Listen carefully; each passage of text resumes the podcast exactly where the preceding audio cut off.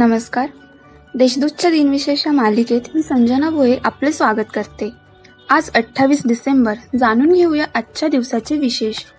चला मग आजच्या दिवसाची सुरुवात करू या सुंदर विचाराने. जर तुम्हाला लवकर पुढे जायचे असेल तर एकटे चला. परंतु जर तुम्हाला दूरवर जायचे आहे तर सर्वांना सोबत घेऊन चला. सोळाशे बारामध्ये गॅलेलिओ यांनी नेपच्यून ग्रहाची नोंद केली.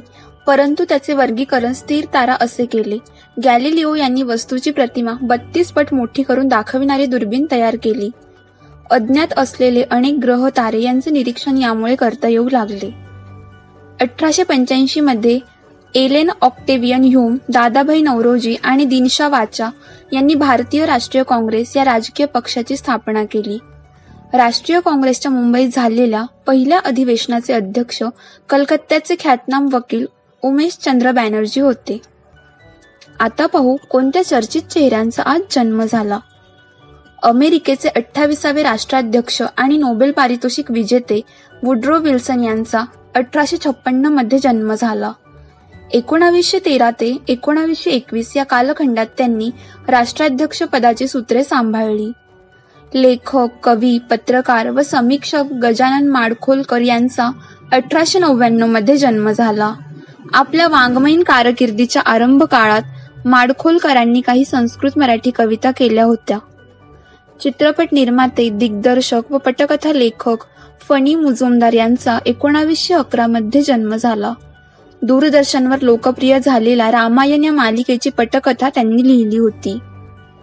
चित्रपटसृष्टीतील सहा दशकांच्या वाटचालीत त्यांनी केवळ हिंदीतच नव्हे तर चीनी बंगाली मल्याळी उडिया व इंग्रजी चित्रपटांच्या निर्मितीत मोठे नाव कमावले. बालक्रांतिकारक हुतात्मा शिरीष कुमार मेहता यांचा एकोणावीसशे सव्वीसमध्ये नंदुरबार येथे जन्म झाला. वयाच्या पंधरा वर्षीय शिरीष कुमार सरकारच्या विरोधात मोर्चाचे नेतृत्व करत होते. त्याच वेळी इंग्रजांच्या गोळीने ते शहीद झाले. प्रसिद्ध उद्योगपती रिलायन्सचे संस्थापक आणि चेअरमन धीरूभाई अंबानी यांचा एकोणावीसशे बत्तीसमध्ये जन्म झाला. रिलायन्स उद्योग समूहाची त्यांनी स्थापना केली. भारतीय उद्योग जगात एक लिव्हिंग लिजेंड म्हणून ओळखले जाणारे रतन टाटा यांचा एकोणावीसशे सदोतीसमध्ये जन्म झाला. वीस वर्षांहून अधिक काळ टाटाचे समूहाचे ते अध्यक्ष होते. भारताचे माजी परराष्ट्र मंत्री ए के अँटनी यांचा एकोणावीसशे चाळीसमध्ये जन्म झाला. भाजपचे नेते व माजी केंद्रीय मंत्री व वकील अरुण जेटली यांचा एकोणावीसशे बेचाळीसमध्ये जन्म झाला. आता स्मृतिदिनानिमित्त आठवण करूया थोर विभूतींची. अर्थशास्त्रज्ञ पुणे विद्यापीठाचे माजी कुलगुरू द गो कर्वे यांचे एकोणावीसशे सदुसष्टमध्ये निधन झाले.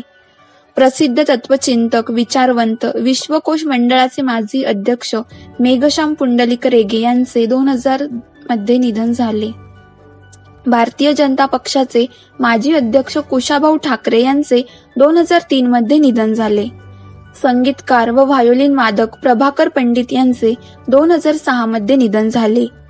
मुंबई विद्यापीठात सुगम संगीत विषयाचे ते व्याख्याते होते.